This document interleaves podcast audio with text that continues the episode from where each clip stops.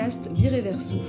Nous sommes Camille et Laure. Nous allons à la rencontre de personnes inspirantes qui nous racontent le parcours de leur reconversion professionnelle.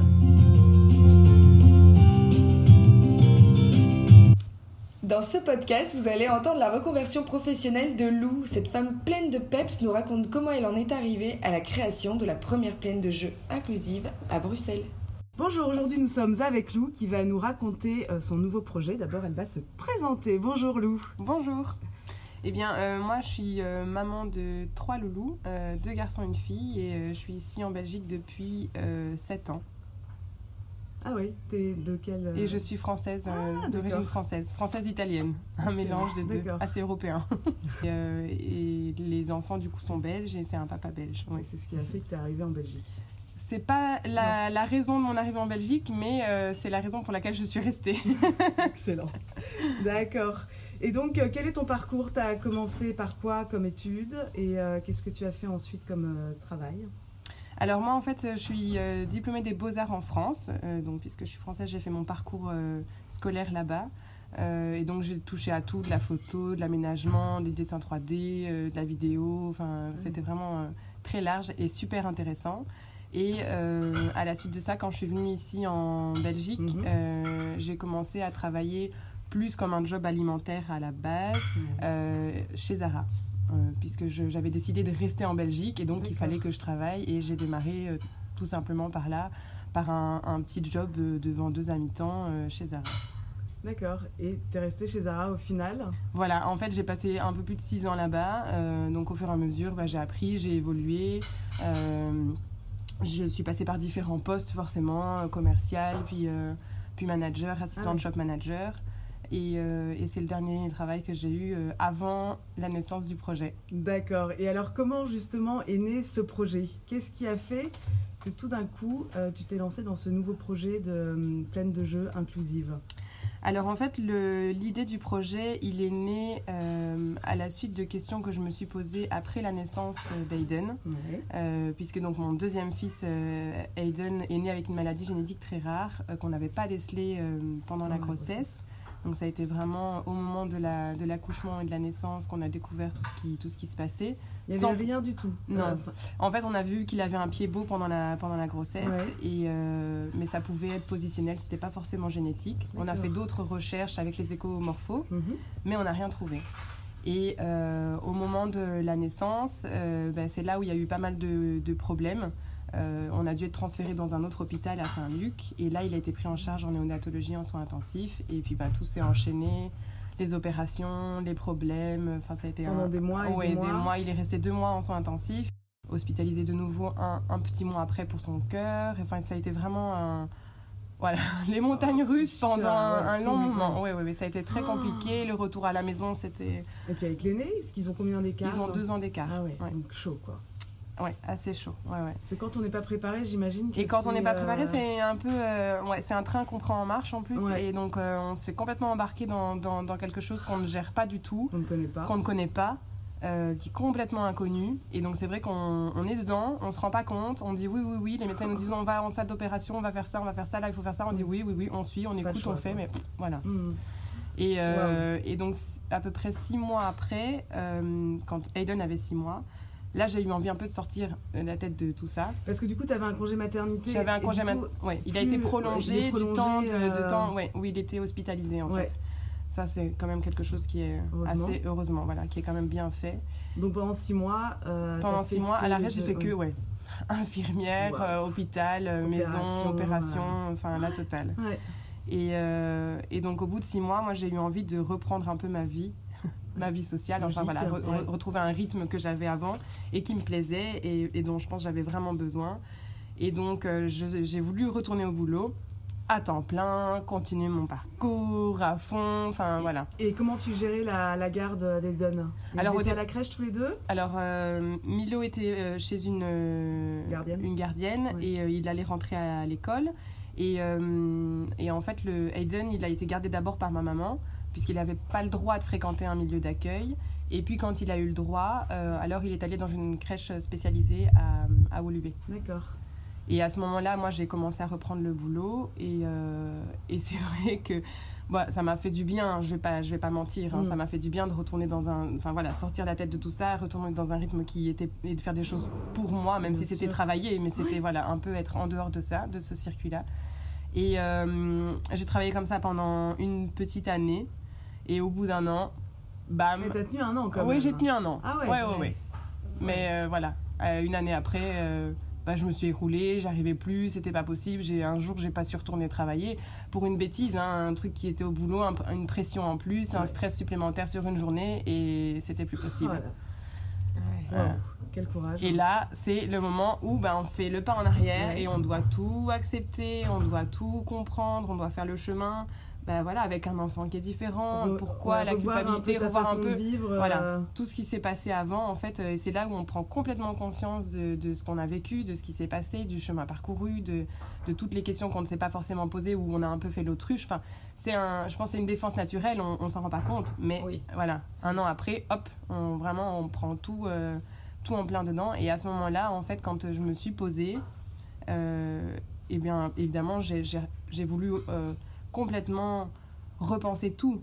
Euh, forcément, ma façon de voir les choses et, et de, et de travailler par la suite. Et, euh, et tout ça n'avait plus de sens, en fait. Donc, Ouais. il fallait que je retrouve du sens dans ce que j'allais faire et dans ce que j'allais, dans ce que j'avais envie de donner. Enfin, et avec Aiden, bah, j'ai découvert forcément un monde complètement différent que je connaissais pas Ouais. du tout, le monde du handicap.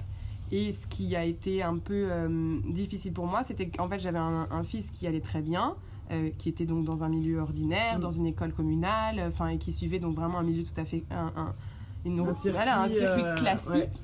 Et puis un enfant euh, bah, différent et qui du coup suit un autre chemin complètement et dans un monde qui est complètement parallèle. Pourtant ils ont deux ans d'écart, donc on va dire qu'ils ont quand même des, des points qui pourraient être Ouais, complètement sûr. communs Deux garçons. deux euh, garçons.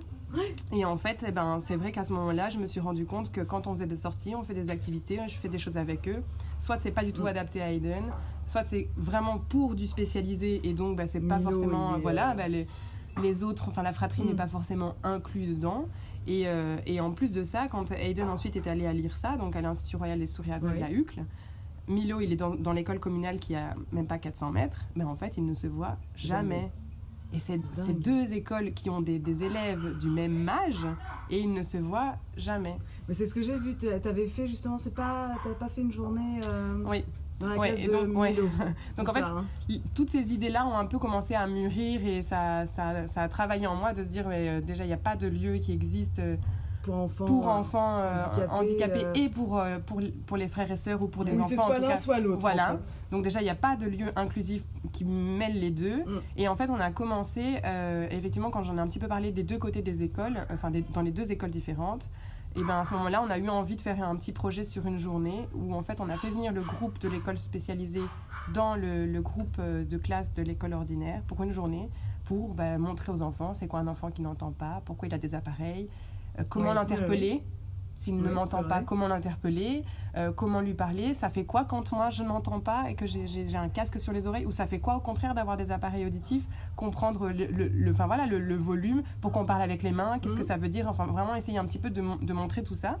Les enfants ont été euh, hyper réceptifs, super Oui, ouverts, enfin c'était génial, vraiment euh, merveilleux à voir. Mm. Et ça m'a complètement renforcé dans mon idée de me dire il faut absolument faire quelque Créer un chose lieu où les deux. oui, où les deux mondes Euh, ouais. se mélangent et à la fois ouvrir à la différence euh, pour ces enfants-là qui, euh, qui n'ont peut-être jamais côtoyé d'enfants euh, d'enfants différents Ouais. et en même temps permettre aux enfants porteurs de handicap eh ben, d'avoir un lieu où ils puissent aussi jouer euh, en sécurité, euh, mais avec bah, ou leurs frères et sœurs ou leurs copains, ou découvrir d'autres copains Ouais. aussi, parce que c'est ça aussi, c'est que dans le monde du spécialisé, c'est bien, mais c'est très Ils fermé. sont tous entre, Ils sont entre tous eux, entre eux. Mm. Et donc, c'est aussi montrer qu'il existe d'autres choses, d'autres possibilités, et puis bah, les ouvrir eux aussi à d'autres euh, à, à- à d'autres formes de communication. Et euh, ben, moi, j'arrive, je parle la langue des signes. Et toi, tu as appris la langue des signes justement suite Oui, à ouais. la naissance de. à la naissance d'Aiden, euh, bah, pas tout de suite, tout de suite après, Parce mais j'ai entend là. il entend. Avec Ouais. les, bon, lui, il il n'a pas une surdité profonde, parce qu'on appelle une surdité profonde. Ouais. Euh, donc, euh, il l'entend quand même. Il perçoit pas tous les sons, il, il, il comprend pas toutes les phrases et tout ça. S'il n'a pas d'appareil, enfin sans, sans ces appareils, ben, clairement, il va pas me comprendre. Donc là, j'appuie avec la langue des signes.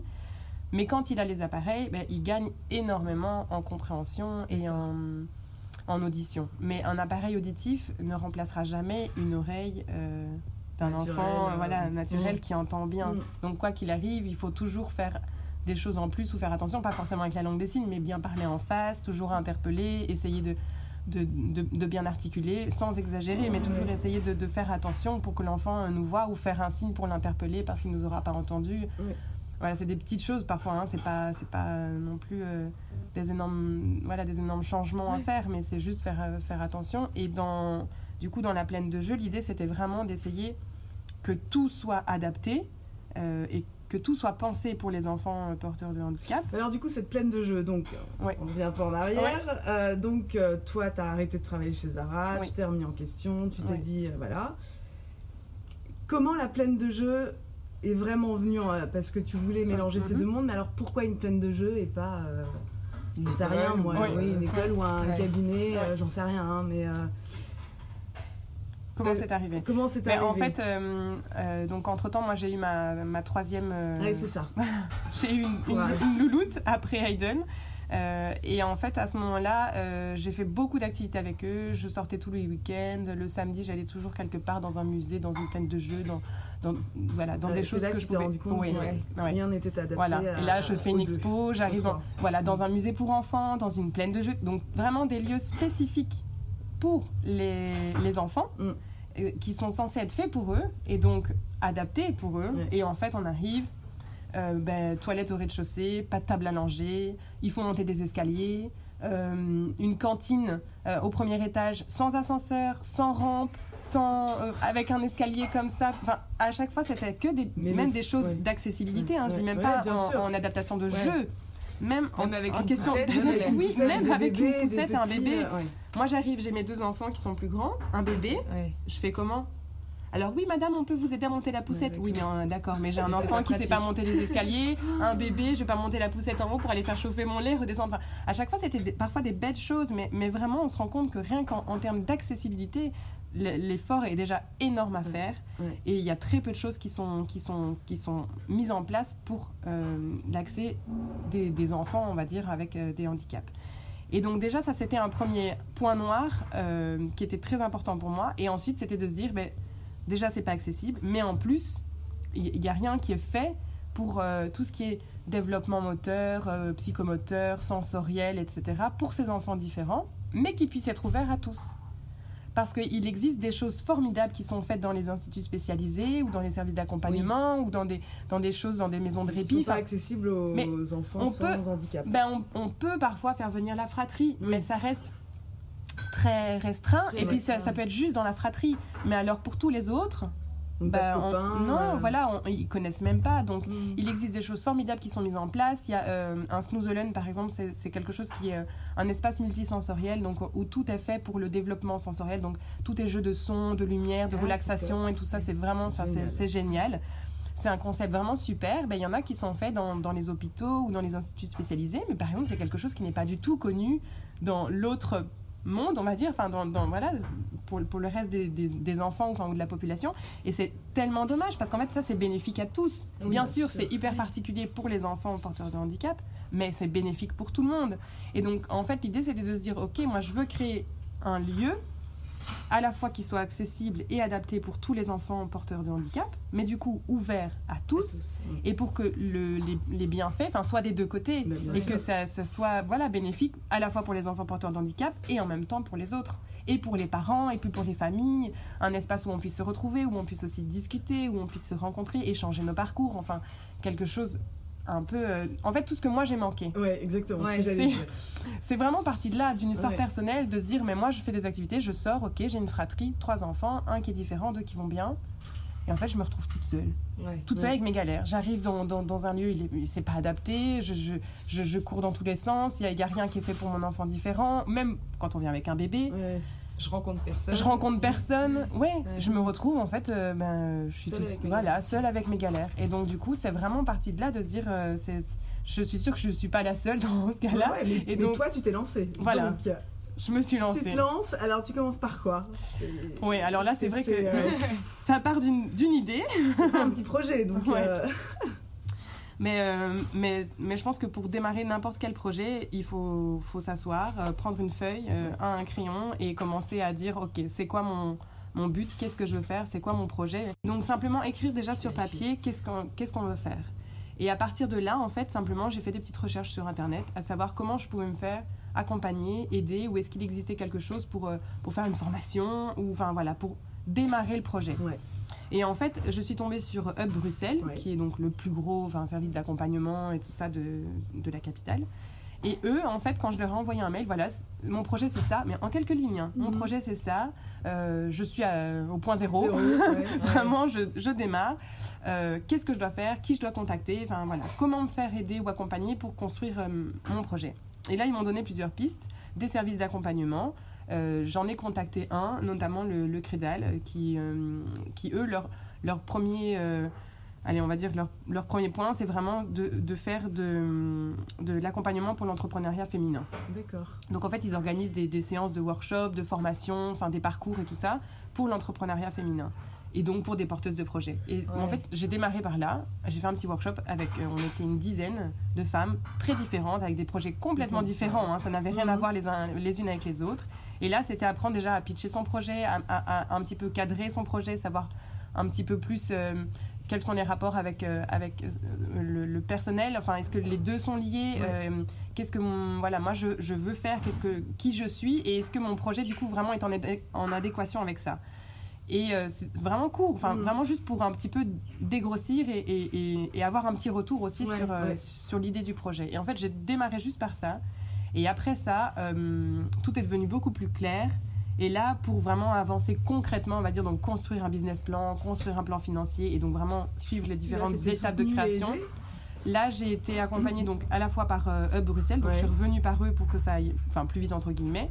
Mais tout reste personnel. Enfin, c'est à, à- à toi de faire le travail, Oui. de faire le projet. C'est toi qui construis, c'est toi qui écris, c'est toi qui t'es rédige. quand même guidée Mais par t'es une personne. Voilà, par une personne du coup compétente, experte dans son, Ouais. dans, son- dans son milieu, qui va te dire bah, là il faut faire une étude de marché, ça se fait comme ça. Euh, là il faut faire Ah euh, un- une étude juridique, enfin ou peu importe. hein, mais Mm. chaque étape en fait, elle, elle, elle, elle dit qu'est-ce qu'il faut ajouter dans le dans le business plan ou dans le dossier. Ouais. Voilà, c'est un coach. Et donc Mm. en fait, en fonction des différents points qu'il faut aborder, ben, soit elle te elle te conseille ou elle te dirige ou elle te dit comment faire. Euh, soit elle te donne voilà, des, des, euh, des contacts au sein de Bruxelles, puisqu'ils ils ont plein de services différents. Ils ont services juridiques, architecture d'intérieur, euh, euh, subsides euh, pour les constructions des, business plans. Enfin, vraiment, ils ont, ils ont plein d'outils différents. Donc, à chaque fois, on peut aller vers l'une ou l'autre personne de référence. Donc ça, ça m'a beaucoup, beaucoup, beaucoup aidé pour construire mon business plan. Et à côté de ça, je suis allée dans un guichet d'économie locale.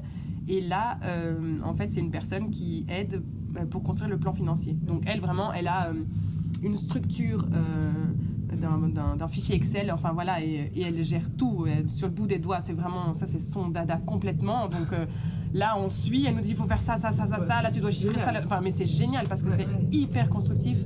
On avance vraiment hyper bien et je suis tombée sur quelqu'un mais de, de formidable, hyper carré, qui vraiment à chaque fois remet bien les idées en place là où il faut. Enfin, n'hésite Ouais. pas à dire non, là ça va pas du Ouais. tout ou là ça va. Tu déconnes, tu Voilà, déconnes, complètement, euh, il faut revenir là, ou il faut faire ça, ou t'as oublié ça. Mais du coup, super bien. Enfin, vraiment, on- pour travailler, pour avancer dans un Mm. projet, c'était génial. Et donc, moi, j'ai fait les deux en parallèle. Et puis, en, en fait, comme les, le business plan et le plan financier sont toujours un peu mêlés, Ouais. c'est bien de pouvoir avoir euh, ben, ce, ce travail un peu euh, Mm. des deux côtés pour à chaque fois revenir dans l'un ou dans l'autre et, euh, et avancer là-dessus. Donc, moi, j'ai construit comme ça mon, mon projet, vraiment pour le, pour le chiffrer, pour.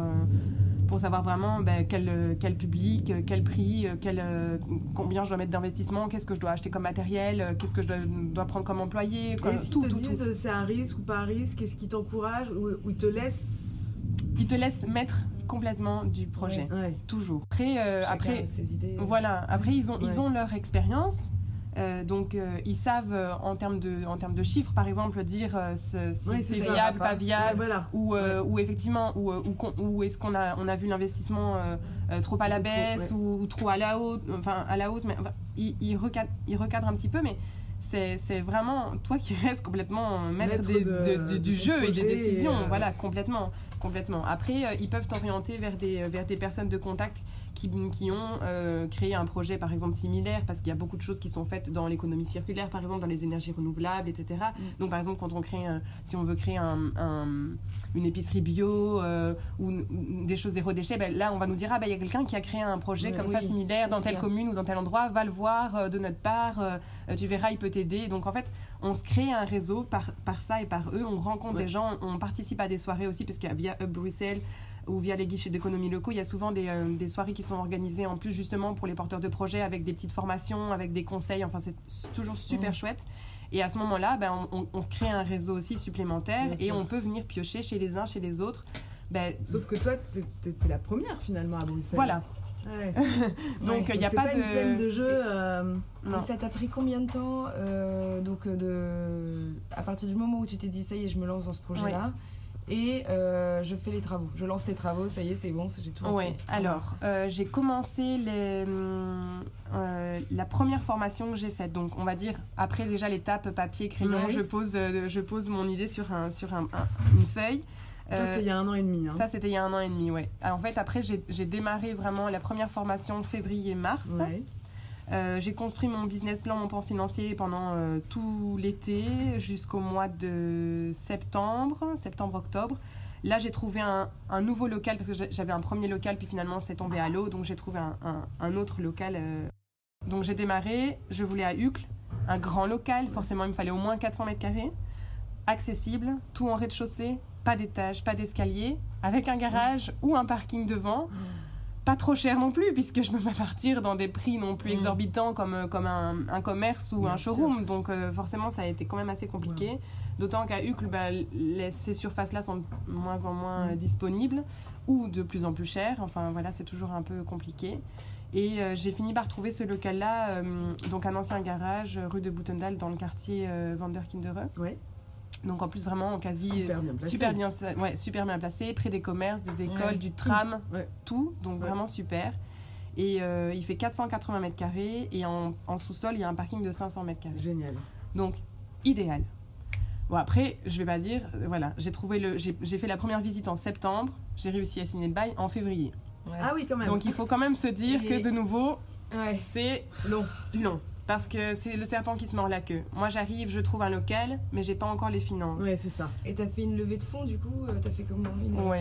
Alors, euh, oui, ouais. ouais. Donc en fait, en septembre, je visite le local. euh, je veux celui-là. Il est. Mais j'ai- Mais j'étais pas. Au dé- le la première visite, j'ai eu un, un, un- un doute parce que l'aménagement, enfin, c'était particulier par rapport à ce que j'avais visité en premier. C'était pas un grand carré, euh, voilà, euh, type hangar. C'était un ancien garage, mais d'un ancien bâtiment des années 50. Donc il y a un, un grand espace, mais c'était pas exactement comme je Ouais. l'imaginais. Bah, Il y avait pas mal de choses à faire et tout ça. Donc vraiment, je trouve, oui, c'est idéal, placement idéal, superficie, etc. Mais j'étais pas sûre certaine.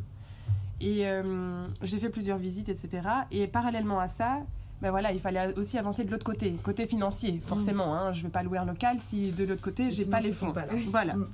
Et là, euh, bah là, euh, bataille aussi. Donc, j'ai fait un crowdfunding euh, donc sur la plateforme Growfunding. C'est euh, une ASBL belge. Donc, j'avais envie en plus de faire quelque chose qui soit un peu plus local. Et Mhm. puis, pas, voilà, pas d'une multinationale qui cherche juste à faire un- des, des campagnes sur Ouais. campagne. Enfin, bon, voilà.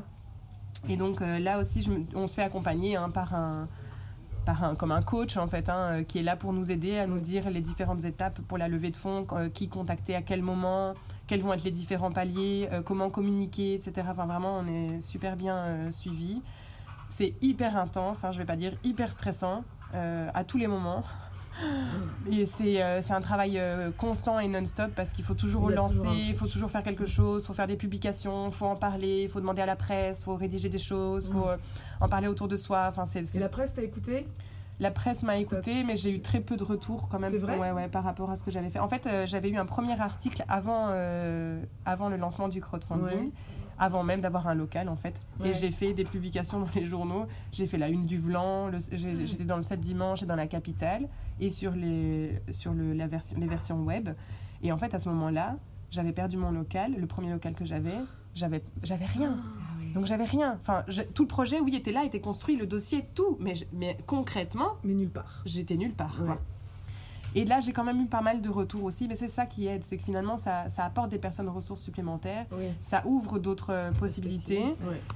Heureusement. Et donc les choses se sont, se seront- se sont relancées avec la, la deuxième visite. Et, euh, et là, j'ai lancé la campagne de crowdfunding. Mais pareil, j'avais pas signé le local, hein. j'avais pas signé de bail, rien du tout. Donc j'ai lancé la campagne de crowdfunding. Pas, pas dans le vent, mais presque au bluff, en disant Ouais. Ok, mon projet il est là, je le sais. C'est ça, de toute façon, je vais le faire et de Mhm. toute façon, je vais l'ouvrir.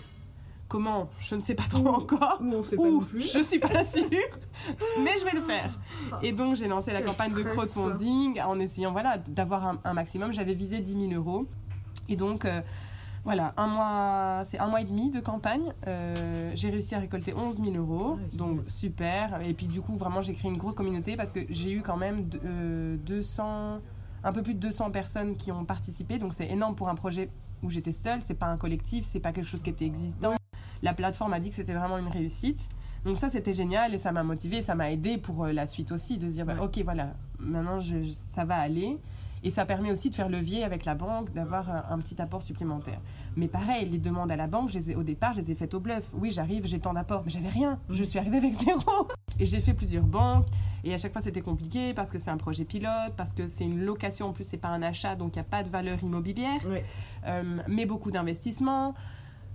Voilà, le projet, oui, est porteur, oui, il trouvait ça super, et oui, il voulait me soutenir, il voulait m'aider, mais à côté de ça, après, il y a des analystes derrière les ordinateurs, et eux, la seule chose qu'ils voient, c'est les chiffres. Donc, euh, il faut juste qu'on ait un apport suffisant Ouais. euh, pour Ouais. pouvoir euh, faire une- voilà, un, un- un prêt suffisant.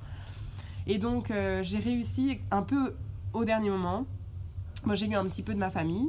Et puis après, j'ai réussi à avoir une fondation, la fondation Marie-Marguerite de la Croix, euh, via la fondation euh, Roi Baudouin, en fait, qui m'avait contacté puisque j'avais euh, j'avais envoyé des mails à tout le monde. Et cette fondation m'a recontacté. Au début, je pensais avoir un petit don, parce que c'est ce que j'avais demandé. Et finalement, ils m'ont dit, bah, écoutez, non, ça va pas rentrer dans notre cadre, ça ne va pas aller, on peut pas faire ça, machin, nanana. De déception. Et en fait, euh, on se rencontre une deuxième fois et, euh, et là, elle me dit, euh, voilà, en fait, on a peut-être trouvé une solution. On peut vous faire un prêt, un prêt à taux zéro. Vous remboursez rien pendant trois ans et puis vous remboursez la somme une fois par an pendant cinq ans. Vraiment, ça, ça, ça a aussi tout débloqué Génial. juste sur la fin. Enfin, quand j'étais de- là, j'étais déjà avec les banques, j'étais déjà en train de faire mes demandes. Et puis t'avais ton local en stand-by, enfin où oui, où j'avais pas signé, mais j'avais, visité, j'avais dit que Ouais. j'étais fort intéressée, que je le voulais, j'avais tout ça. J'avais rencontré les propriétaires, mais, mais Mm. tout était mêlé. Mais en fait, le problème, c'est toujours C'est les ça, finances. c'est les finances. C'est pour avoir et pour signer le, le- le bail, eh ben, il faut déjà avoir la banque, mais en fait, pour avoir la banque, il faut aussi avoir un bail. À la fin, je disais, mais oui, mais comment vous voulez que je fasse? Il faut Ouais. qu'il y en ait un qui, qui dise, ok, c'est Ouais. bon, on suit, ou ok, on donne un délai. Il faut qu'il y ait quelqu'un qui, qui, qui fasse le premier pas, quoi. Et donc Et là, t'es tombée sur une bonne personne? Je suis tombée sur une bonne personne à la fois du côté de la banque, puisque finalement j'ai été chez Triodos. Donc c'est une banque euh, alternative qui soutient et, et aide des projets, en fait, euh, tous des ASBL, des collectivités, etc. euh, avec des projets sociaux, économie circulaire. Enfin, donc du coup, mon projet correspondait à 100% euh, à leur, euh, à leur valeur. Ouais. Mais il y a toujours le côté financier. hein, euh, voilà, combien j'arrive avec d'apport, combien je vais faire. euh, on a étudié mon plan financier de long en large et en travers. Évidemment, comme c'est moi qui l'ai créé, ben, je connaissais tout, donc j'avais réponse à tout. Ouais. Je pense que ça, ça a aussi aidé à apporter de l'assurance aussi euh, de l'autre côté, de se dire, bah, ok, elle, elle vient pas comme ça, c'est pas quelqu'un qui a fait son, son, Qui arrive, son plan et ouais. puis elle, elle arrive, elle a juste ses idées. Non, je savais exactement tout de quoi il, il ressortissait sur chaque, enfin, de quoi il ressortait sur chaque ligne. Donc ça, ça m'a beaucoup aidé aussi. Et Ouais. Et d'un point de vue de la banque, ensuite, ben, ça a été accepté parce que je suis arrivée donc avec euh, le, prêt de la fondation, avec le crowdfunding. Euh, j'ai eu un petit, prêt, un, petit don d'une autre ASBL. Et puis, j'ai eu, euh, par miracle, une maman de l'IRSA qui m'a prêté aussi un sacré montant. Et donc, ben, les choses se sont mêlées en même temps. J'ai eu tout au dernier moment. La banque a accepté. Pff, alors, ça, c'était euh, incroyable La surprise. la surprise totale. Et du coup, bah, la Donc, banque a accepté, donc j'ai signé le, pu j'ai pu signer le, j'ai pu signer le bail. Ouais. Et, euh, et là, bah, ça a démarré. Donc euh, j'ai signé le bail en février. concret, là. Et là, Ça, devient concret. ouais. On rentre avec les clés dans le chouette, local. Là, c'est c'est quelque chose. hein. Ah, j'imagine. Et là, euh, Et bah, et deuxième, voilà, c'est ça. Donc là, deuxième bataille, euh, galère qui démarre. Ouais, là, c'est faire les travaux. Alors maintenant, Faire les devis, trouver euh, faire le devis, matériel, le matériel, euh, ouais. Mm. Et donc là, euh, en plus, comme je disais, ben, après, je suis tombée en plein confinement en plus, donc, euh, donc j'ai dû remanier mon projet. J'ai repensé à d'autres choses, je suis tombée sur d'autres fournisseurs, un, un créateur de jeux, euh, je pense que c'est hollandais de base, qui est Compan, avec des jeux d'extérieur, mais pff, magnifique, dingue. Et euh, du coup, euh, j'ai fait chez eux des, des grosses, enfin deux grosses, euh, deux grosses parties. Et puis après, le reste, c'est en fait, c'est trouver plein de fournisseurs différents parce qu'en réalité, comme je veux, je crée plusieurs espaces différents, vraiment fort différents. Bah, du coup, chacun a un peu ses, ses spécialités. Et Dans le matériel de psychomode. Du matériel de psychomode, bah, par exemple, là, voilà, il y a les gros fournisseurs comme Wesco, ça c'est un peu tout ce qui est collectivité, crèche, école, etc. Donc là, j'ai fait aussi chez eux. J'ai euh, une très bonne amie qui est ici à Huc, qui a un magasin de, de jeux euh, et qui se spécialise dans, dans, les jeux pour les enfants euh, porteurs de handicap, avec tous des jeux en bois, éco-responsables, des, super, jeux éducatifs, des jeux éducatifs mais qui sont vraiment super chouettes. Donc avec elle aussi, j'ai pris énormément de matériel, puis elle a toujours su trouver le fournisseur ou le petit jeu en, qu'il faut exactement pour, pour l'endroit que je voulais faire ou pour ce que je voulais créer. Enfin, vraiment super chouette. Euh, j'ai trouvé aussi un autre fournisseur via l'IRSA pour tout ce qui était Snoozelen, puisque du coup, le, le Snoozelen, ce qui est un peu particulier, voilà, avec les colonnes à bulles, les fibres optiques, les jeux de lumière, les choses qui se reflètent en UV, les projecteurs et tout ça, enfin, c'est du matériel assez spécifique. Donc là aussi, j'ai fait appel à l'IRSA et eux m'ont donné euh, leur, euh, leur contact et leur, et leur fournisseur. Donc c'est vraiment aller piocher mm. à chaque fois là où il faut ben, les, les particularités, les spécialités un peu de, de chacun pour créer un lieu unique. Quoi. bien sûr. C'est surtout ça l'idée. L'idée, c'est vraiment pas du tout de faire une plaine de jeu classique. Non. Pas de château gonflable et euh, voilà. Dans la plaine, euh, j'ai travaillé avec un, fournisseur de, de, son et lumière euh, qui habituellement travaille pour des boîtes de nuit, des ah concerts et tout ça. Excellent. Et donc en fait, ils m'ont installé sur les, les, grosses structures métalliques du toit, à chaque fois tous des spots euh, et des, des, petites enceintes et tous des spots, des robots qui projettent des petits lasers au sol avec des, des formes différentes, des couleurs projetées différentes sur chaque zone de jeu, sur, pour vraiment créer. L'idée c'était vraiment créer une ambiance différente et dès qu'on rentre, c'est déjà un univers en fait. Euh, après chaque zone de jeu, ben voilà, il a sa, sa particularité, mais c'était vraiment déjà créer cette espèce de d'ambiance euh, différente et et qu'on rentre déjà et qu'on dise waouh. moi je, ouais, moi, réussite, ce sera ça. Que les enfants rentrent et, euh, et qu'ils aient, aient, les yeux comme ça qui s'ouvrent et qu'ils trouvent ça super. Vraiment, c'est le but. Alors après, voilà, j'ai changé plein de choses pendant le projet. Il y a des, des, des, zones de jeu qui... certainement. Et je ressens... Voilà, bien sûr. Bon, après... Euh, il y a certains espaces de jeu. Euh, j'ai un, donc avec Compan, j'ai installé un bateau pirate qui est énorme, hein, un truc qui fait quasiment 10 mètres de long. Ça, je pense, et vu le prix, que je vais pas changer tout de suite.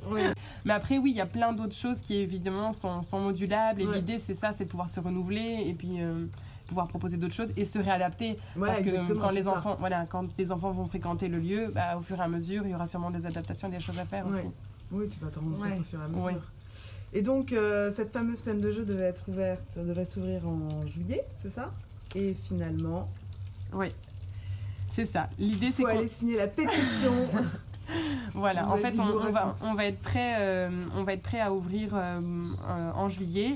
Le gouvernement, en plus, a dit que les, les, les plaines de jeux intérieurs pouvaient réouvrir. et qu'il pouvait y avoir des stages de vacances scolaires pendant l'été. Donc tout ça est super et une très bonne nouvelle. Et effectivement, malheureusement, euh, dans le projet, je, suis un petit peu bloquée euh, par rapport à l'urbanisme, puisque j'ai dû faire un changement d'affectation pour le local qui était un ancien garage. Et euh, aujourd'hui, on est parti sur une enquête publique et une commission de concertation avec un délai maximum de 160 jours, qui serait a priori à courir à partir du, du 18 mai de cette année. Donc on se retrouve dans un délai énorme et probablement une impossibilité d'ouvrir euh, le lieu euh, pour cet été. Et donc, j'ai lancé une pétition euh, en ligne. Sur ton site internet. Hein. Elle est, ouais, elle est visible aussi sur. Enfin, il y a le lien direct sur, sur les réseaux sociaux, sur Facebook. Qu'est-ce que tu dirais aux gens qui veulent se lancer? Quels sont les petits tips qu'il faut avoir pour, pour se permettre de, de se lancer dans un nouveau projet comme tu l'as fait? Alors, euh, je pense que la première étape, euh, c'est vraiment juste euh, de s'asseoir devant une feuille et d'écrire son projet, clairement, d'en parler autour de soi, dans son entourage, dans les gens qu'on rencontre. Ça, c'est vraiment la, première étape et c'est ça qui met le pied à l'étrier. Ensuite, moi, je dirais qu'il faut avoir bah, évidemment une force et une détermination sans faille jusqu'au bout, toujours croire à son projet euh, et, s'entourer de personnes ressources, ça c'est ce qui fait tout. moi, les personnes ressources dans mon projet, elles m'ont, elles m'ont aidé, elles m'ont accompagné, elles m'ont soutenu. Et même si je suis seule, finalement, ben, c'est toutes ces personnes-là qui ont fait que le projet naît aujourd'hui. Et donc vraiment ne pas hésiter à aller chercher euh, là où on a besoin euh, de l'aide, des informations, un service d'accompagnement, un guichet d'économie locale. Moi, euh, je je peux peut-être pas directement comme ça donner le guichet d'économie locale ou la personne que j'ai eu en contact parce qu'elle va crouler sous les mm. mails.